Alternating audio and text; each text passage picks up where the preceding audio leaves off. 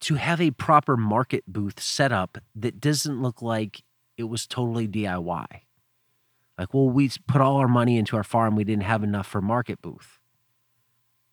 If you don't have enough money to start the business in the first place, don't start it.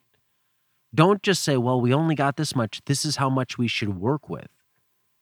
Maybe you just save longer.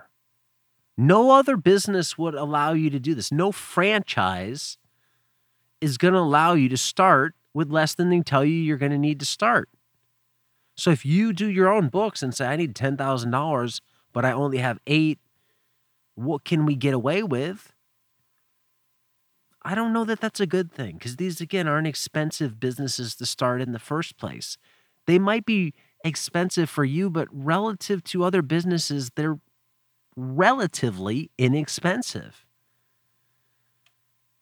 So if you're starting a relatively inexpensive business without enough money, maybe it's not the best move to begin with because where people tend to cheap out is the next part of this.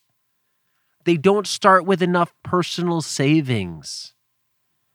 So they'll say, well, I need to start my business with this much money, $10,000.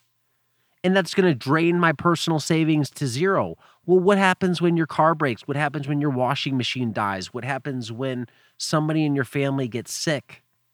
What happens when you have a short sales month and you need to pay the bills?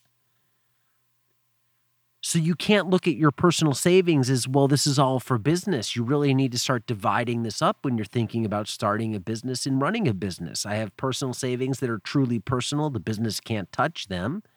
And that's enough to sustain my personal life if the business has a period where it falters for a little bit.